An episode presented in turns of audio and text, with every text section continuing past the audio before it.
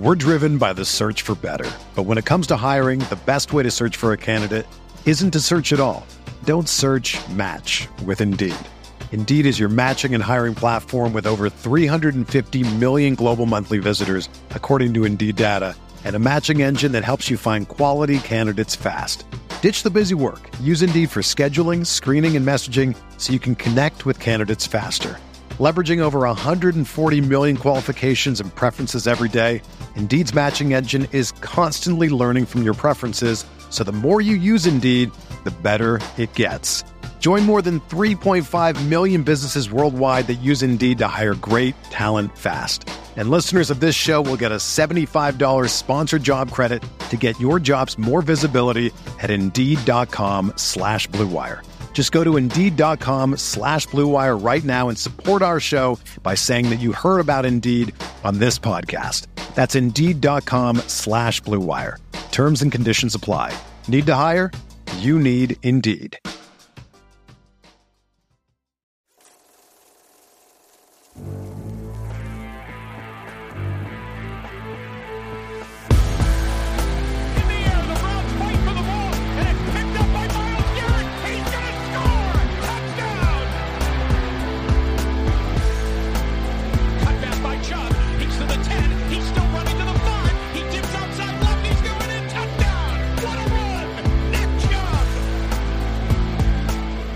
Hey guys, welcome into today's show. It's Sunday, February 19th. This is going to be a new show that myself, the OBR Film Breakdown, and Brad Ward, we put together every Sunday through All Eyes on Cleveland. We are going to be doing, um, we're going to call it Hot Take Sunday, but it's really not necessarily tied to having a ludicrous take. I think with hot takes, Brad, people tend to think it's got to be some off the wall idea. And, and I get why that is because of today's media culture and all that.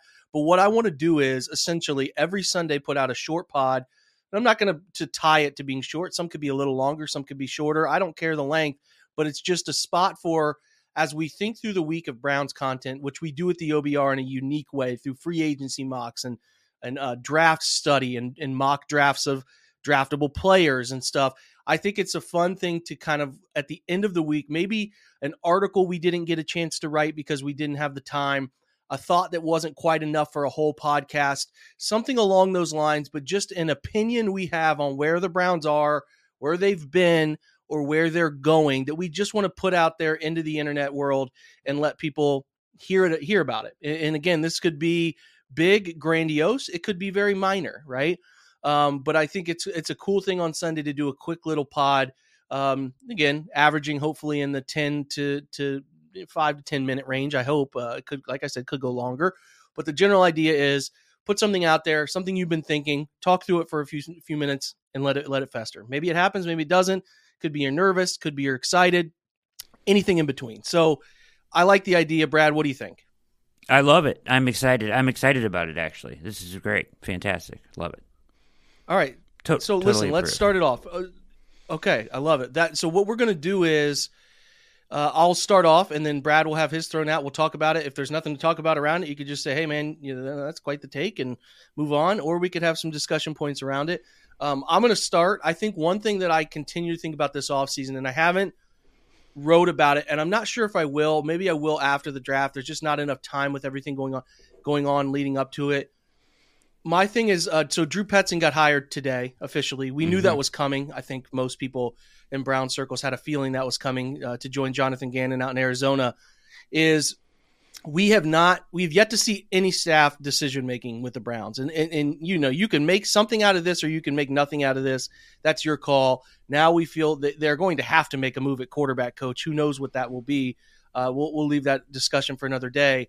But I think the thing that I continue to go back to, Brad, and that's through mock drafts, free agency, whatever, is the fact that the Browns offense has to change insanely between what we've seen and where they're going. I think that I had talked myself into fitting Deshaun Watson into everything that Kevin Stefanski has traditionally done. And I have gone completely away from that. I think that if if the Browns do not change their offense to to have a massive uptick in 11 personnel, improve wide receiver whether through trade, free agency, probably not free agency, through trade or the draft and become much better out operating out of a shotgun 11 personnel, because there are so many examples of this across the NFL right now where this is working, tied also to where Deshaun has been most comfortable in his career. That if they roll out the same offense next year, I will be completely out on where they're going, and I and that probably includes the head coach. So you know I'm an ardent Kevin Stefanski fan. I have been Yes. that way. I believe in what he's done so far, but I'm going to put it out there kind of officially that if they don't alter what they're doing offensively to a degree that is completely different than what his baseline is. Now I'm not saying they can't get under center and do some of the stuff he's like, but they need to be a higher volume 11 personnel. They need to be high volume shotgun and they need to develop an inside zone baseline, some outside zone from the same look, still can use gap schemes, but their predictability from the gun was a problem. Their predictability from under center was a problem. They have to introduce more RPO wrinkles. They have to introduce a completely different. I I- really think we're underselling how much they have to to to change this offense, and it's it's something he should be capable of doing. And if he's Yeah. not capable of doing, and they roll back out the same sort of Kirk Cousins, Baker Mayfield, Jacoby Brissett style and approach, I cannot get behind it because he is not as gifted a play caller as McVay, and he's not as gifted a play caller as Shanahan from those baselines. If he can get into the right grouping of personnel usage and comfortability for his quarterback, then I think he can make it work, consistently make it work. So they need to overhaul th- the the theory of how they're approaching offense. That's my kind of general point. Now I've had that sort of festering. If you've listened to my pods, you probably heard me lay breadcrumbs of this quite often about changes I hope to see. And again, I do hope to put the pen to paper and uh, you know, I guess finger to keyboard and type this up at some point later. But that's my stance. If they roll back out the same offense, or they draft a tight end early, or they they they make twelve personnel continually a big part of what they do, I'm going and, and, and God forbid 13 personnel or that sixth offensive lineman all the time, I'm going to have some issues. So that that will be where I will be the first foot outside of the Kevin Stefanski circle of belief if they continue to do those things. So that's my it's a it's it's a relatively hot take. There's it's not really that hot because we're not into the next season and it's not like he's not done it yet. I believe they can do it. They have they have themselves talked about changing the offense as is. They did these six games and they flirted around with what Kevin is most comfortable with. And I understand on the fly they could not change everything six weeks left in the season. But I think, Brad, you would agree with me that the problems were pretty evident and they need to alter their approach. So that's my take. Do you have a response to my hot take, Brad?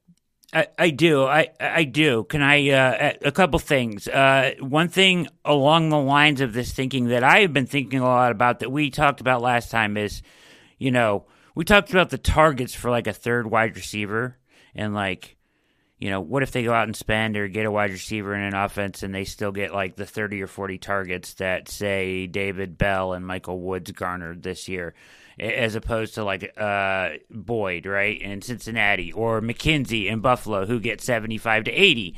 Like, you got to make it worth it, right? And this is what you're talking about. My concern, uh, I, I've been talking about that a lot this week. Can they change enough to do that? Because that's like, like I think Stefanski at heart wants to throw. Jake, I don't think that's the issue. I think he wants to throw the ball. The question is, like you're like he should be able to make this change easily uh, how hard is it going to be for him to change like the way they throw it i guess from his root core of like what is what he is like what's ingrained in him uh, i think Yeah. like I don't- I don't when you're like too he hard, Brad. easily pivots from that you don't think it'll be hard i i, I worry about that a I, little bit. well, let me put it this way: it's not that it won't be hard. I think it, it's it's he can't not do it. It's it's still baseline football stuff. Even if you get in the gun, you're still doing some of the principles, whether through Yes. empty or you know uh, an offset running back in the backfield with you and gun. You're still doing a lot of the West Coast staple things. You're also doing a lot of the tiered stuff, the single high reads, the the the the the backside concepts. All I don't think they have to overhaul that. What I want them to do is sort of change the baseline of their running game and how they approach it and mirror their shotgun stuff to being able to be a successful shotgun run team. Because if you can put Watson in the gun, consistently have RPO options, consistently have plus one reads from read, uh, you know, zone reads, and, and gap reads and different things where he can read that backside edge or read an interior player and pull it and run. Like he's he's not Jalen Hurts athlete athletic, but he's athletic. He can he Yes. can be a plus one in your run game. So like I look at what Philly did, and there is no reason you cannot emulate that. There's really no reason you cannot run a similar structure. Now, Kevin, I understand he was brought up in the Kubiak tree, and that's like what he's always wanted to run. And you can Mhm. keep some of those staples, but if they fail to expand upon what they do, and and Callahan can teach inside zone, he can teach inside zone, he can teach tight, he can it's duo. It's all it's a lot of similar stuff from the gun. It's just hey, we're less lateral run game. We're going to be more tight oriented with our zone approach, and and and you know, it's like in 2019 they ran a lot of gun stuff with Freddie Kitchens, and, and obviously Nick Chubb can run whatever you want him to run. So like I think they need to just find a way to live in a world where their gun stuff is really covered up and it can be um, tough to decipher for defenses. And I think that that's that's my hope. Like if they can't figure that out, then they're not. He's not the guy offensively. He's not who I thought he was, and he's not the answer here long term. So like that's that's pretty much where I am, Brad. That it's not. It's I think the question you asked is, is very fair. It's not his most comfortable stuff, but if he can't spend an off season here figuring out how to implement it, do it, work it, then hey man, this might not be for you. And and you should have Yeah. an offensive coordinator working with you who should be able to do this. And that's the thing. If Drew Petzing was as good as they as some people, I don't know. I mean, I don't know any. Drew Petzing has worked in Cleveland now for year, two years. I, I don't know anything about him. He's never spoke. No. Never heard him No. say anything. They've never done any interviews with him. All of a sudden, he's this. And like, should I be worried about that? If they liked him that much, if he was in love with Drew Petzing and where that guy was going, he would have moved Alex Van Pelt out and kept him and promoted him. But that, like, I just, you know, I don't know. He could go do a great job in Arizona. I find that to be a really, really challenging offensive coordinator spot and head coach Yes. spot in general for Jonathan Gannon. But like, I, I just, I put it this way: Kevin seems very comfortable with who he's with. I'm, I'm glad that this sort of happened to force their hand to have to hire a quarterback coach. If they promote within, I'll be pretty annoyed. Or if they revert and let Van Pelt run quarterback coach and offensive coordinator again, I really won't like that. I think this is a great opportunity to bring in some outside opinion. Um, and again, we'll talk about this la- later this week when we figure out what direction they're going. But like, I need Kevin to be out of his comfort zone this year in terms of just the baseline stuff they're doing because I feel like defenses as de- as years have worn on, defenses defenses have started to figure out what he's doing. So I have a really good baseline for tendencies and so so on and so forth. And I think they really need to be out in front of the curve here with what they're doing offensively and and really and really cater to their personnel. So I'm hoping they do more of that. That's my take though. If they don't change it, you want to know the first time Jake is like, I'm I can't be in on this anymore. That's when it'll happen for me. So just kind of Yeah. putting that out into the world. I agree. I, I'm I'm all with you. I mean, you got to. It's got to be what Deshaun likes, because what he likes, he's going to be good at, and it's going to find you success. Uh, and uh, so you've got to find a way to make that be your your your your core, right? Your your Yeah. where your Yeah. offense is. Deshaun will be in. Yeah. Deshaun Deshaun will have the voice. He he should have a huge play in what he's most comfortable with. I'm sure they will. They talked about it. I'm not trying to make it an issue, Brad. I'm really I'm not and that's the whole point is this hot take stuff on Sundays we're doing here. These are just talking through thoughts. This is not like we're Yeah. speaking Yeah. things into existence or or even really truly 100 million percent believe it. I I do think that they are saying the right things at the end of the year to make it work to to to do this and I hope that they the breadcrumbs they're laying are going to manifest into a new offense, at least st- sort of structurally baseline next year. So I'm just putting it out there that this is how I feel, and I, I and we'll see if they actually uh, go out and make some moves or or or do the things to to switch it up for next year. So that's mine. We're going to take a quick break. Yeah, we're going to take a quick break for this episode. Come back, and Brad is going to give his hot take. So listen, stick around. Go get a snack. Listen to some ads. We'll be right back. We're driven by the search for better. But when it comes to hiring, the best way to search for a candidate isn't to search at all.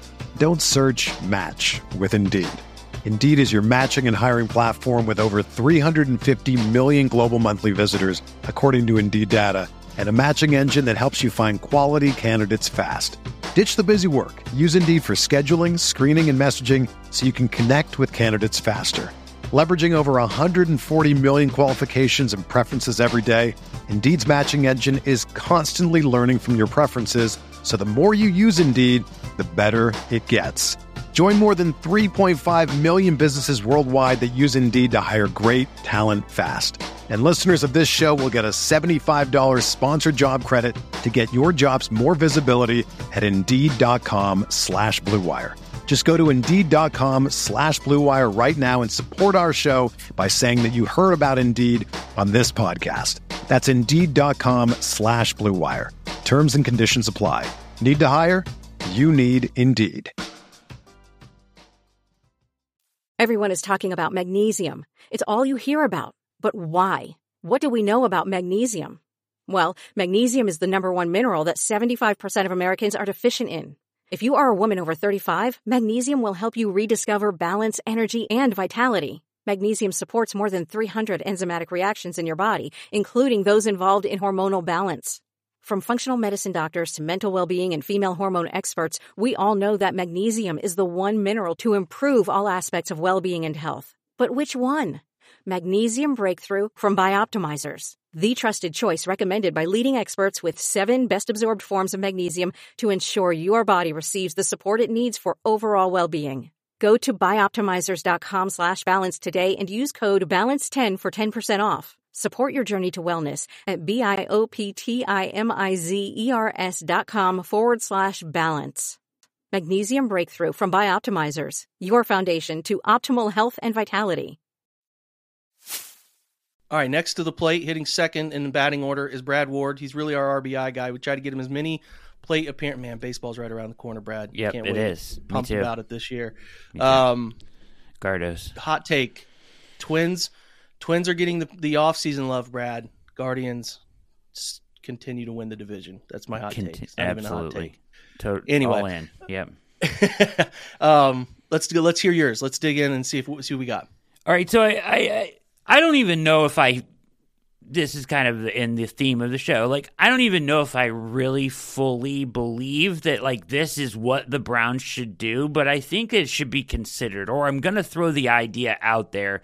I was doing my mock free agency over the weekend. Um Which is fun, man. Gets you thinking a lot. it's it? awesome. Yeah, stuff. it puts you through a lot of thoughts and how this thing works. And I did it with like the real money projections and everything to try to keep it at a reasonable, like this is doable, right? And um, I'm working through this and I'm looking at some stuff like. Okay, they need a wide receiver. There's some guys I like in the trade market, but I don't want to give up any draft capital that they do have and like a lot of like your choices along the edge i'm getting in the weeds a little bit here but i'll get out real quick okay? Uh, are like a couple rotational pieces maybe the way that like you go because it's cheaper to throw a couple rotational pieces in at edge and then maybe you've solved your problem there. And i'm like i like that but i really like arden key more or somebody like that more right? And i'm like how do you swing this? So my thing is this right I was really disappointed in the way Wyatt Teller played last year. Like extremely disappointed in it. He underperformed his contract massively. Like I know like his grades go 2020 PFF grade, right? Overall 92.9. 2021 84.9. 2022 70.3. Now that's still good. He's like the 16th best guard or something like that in the NFL, so he's still up there, but you're mm-hmm. paying him 12 and a half million dollars base a year. Um, and that's underperforming the contract considerably, especially when you have a guy in Froholdt who started four games at right guard and put up scores of. Uh, I have it right here. I promise. Uh, put up scores of 69 6, uh, 60.3, 64.5, and then after the bye, a 76.9. Uh, in the 64 5 game against, uh, which was the Cincinnati game that they won in week eight, uh, he had an 87.3 pass protection grade. And that is where you had your saw your struggles mainly like in the second half of the season, even worse for Teller. He he really falls to league average in his grades, and his pass protection was god awful. Uh, he was getting run right around. So I get that might be a little harsh. It, it, he struggled. Okay, he struggled. So my thing is trade him, see what he's worth. I think he's worth a third round pick. Um, and I think you if you get a third back for him, you get twelve and a half million off the books, uh, and you take that third and. And do something with it, right? Like now you have something to play with. You have an extra pick. If you want to use it in the draft, that's fine. In my mock, I used it to trade for Elijah Moore. Um, and then uh, I used the extra money to then, instead of signing a rotational guy, sign Arden Key. Uh, so that's what I, you know, but it gives you some more options. I don't want to pay a guard $12.5 million when I have a guy right behind him that can do the same thing, Jake. Yeah, I, I didn't. I made a face there. It was because Kevin Love just signed with Miami. When I saw them in the uniform, I was like, "Oh, that sucks." Um, uh, but to your point, which is very well stated, the Wyatt Teller thing is delicate. He, and this is a large part of why, like the Ethan Pocic love is interesting to me. We have this sample size of Ethan Pocic not being really good. Then we have one year where he plays pretty well, gets hurt, comes back, kind of starts to look like the player he was before. But people are like, gotta resign Pocic. Hey man, sometimes guys have outlier years, and what makes a guy great, the Joel Bitonios, Ted, in Treader too, is year after year after year Yeah. of stellar play. That's who they are. It is very possible, Brad. Wyatt Teller at the right time played the right football, and he got paid because of it. And this is more who he is than what we had flashed in front of us. This is why the Bills, who were even at the time desperate for offensive line play in front of Josh Allen, were very comfortable with moving off of him for late picks. Like, I like Wyatt Yeah. Teller. He's clearly a phenomenal athlete, and I think he's he's fine. He's good when he's right. The thing that is interesting and what they're probably weighing is a couple things to respond to your point. The rest of the league has seen it too. So Mhm. he has a fat contract and he has not played well in in in a about 20 game sample size. He's had he had this is this is the tie into that 20 game sample size. When the year started, he was pretty good. Then he had the calf injury and then it was a decline. So what they have to weigh is was the calf injury the issue? How durable is he? You know, you Right. pay Joel Bitonio because the SOB is out there every single week. You paid Wyatt Teller because I think you thought he was going somewhere, and he kind of has had these nagging injuries over the past few years. The injuries are hurting him. So the question isn't how good is Wyatt Teller. We I think we've seen the peak of what Wyatt Teller can be. Sure. Very good. But can he play well when he's dinged up? Can he play well when he's hurt? Because you're going to get dinged up. And he doesn't seem to play very well when he's dinged up. And if you're paying him that handsomely, that's a problem. Now, the problem is the other people know the problem. So while we want to move him, it's not that we're moving him on a great contract. So I would love to trade. This is the thing that Browns uh, circles get really bad at, Brad. And this is not pointed at you. No. But this idea that, like, hey, trade Jedrick Wills yeah. or trade, hey, man, everybody else knows the same issues you want to trade that guy because of. Like, they know it too. They have access to PFF grades, they have access to all 22 tape, they see it. So, if somebody were to genuinely offer a third round pick for Wyatt Teller and take that contract, I'd have a hard time turning that down because I do think they could get similar guard play from Froholdt or somebody else, and Michael Dunn, or draft. There's a really nice group of mid round draft options in the 100s at guard that you could you could probably bring in. And again, a lot of people make a great point, Brad, about hey, you have Bill Callahan, who's supposed to be one of the bigger net, like the bigger coaching net advantages in the league. And like you paid two guards, so I like Wyatt. I think he likes Cleveland. He he he, he you know uh, his his wife does great things around the community. Whatever, whatever. Like I think I get it, but I also get the angle of wanting to potentially move off him. But I also got to think in the back of my mind, other teams probably see the similar issues. Do they feel comfortable taking on his cap number? Yeah. And it's like, hmm, I don't know. And there's not enough good offensive linemen in the league, so it's not like some team would not be willing to do that. It's just it's less black and white than people think it is, right? Where it's like you have this you like going into Madden and putting the player up and hey, that's a good deal and this this other team will take it. It's just it's delicate.